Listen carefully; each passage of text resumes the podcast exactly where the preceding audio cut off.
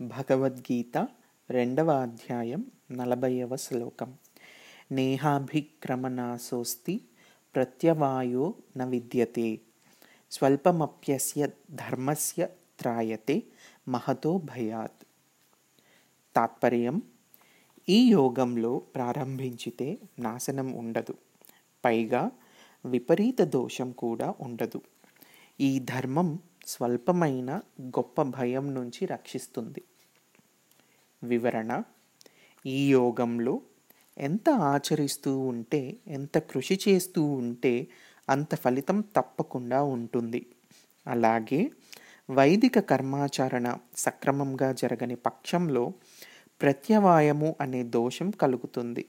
కానీ ఈ యోగం కొద్దిగా చేసినా కానీ జనన మరణ సంసార మహాభయం నుండి ఉద్ధరిస్తుంది.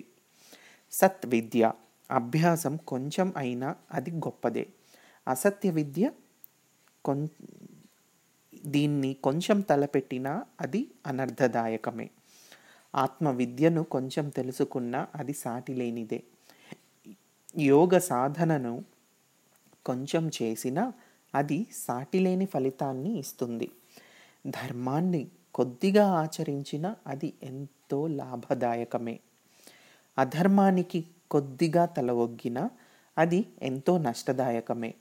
సన్మార్గంలో ప్రారంభించినది ఏది ఎప్పటికీ వృధా కాజాలదు.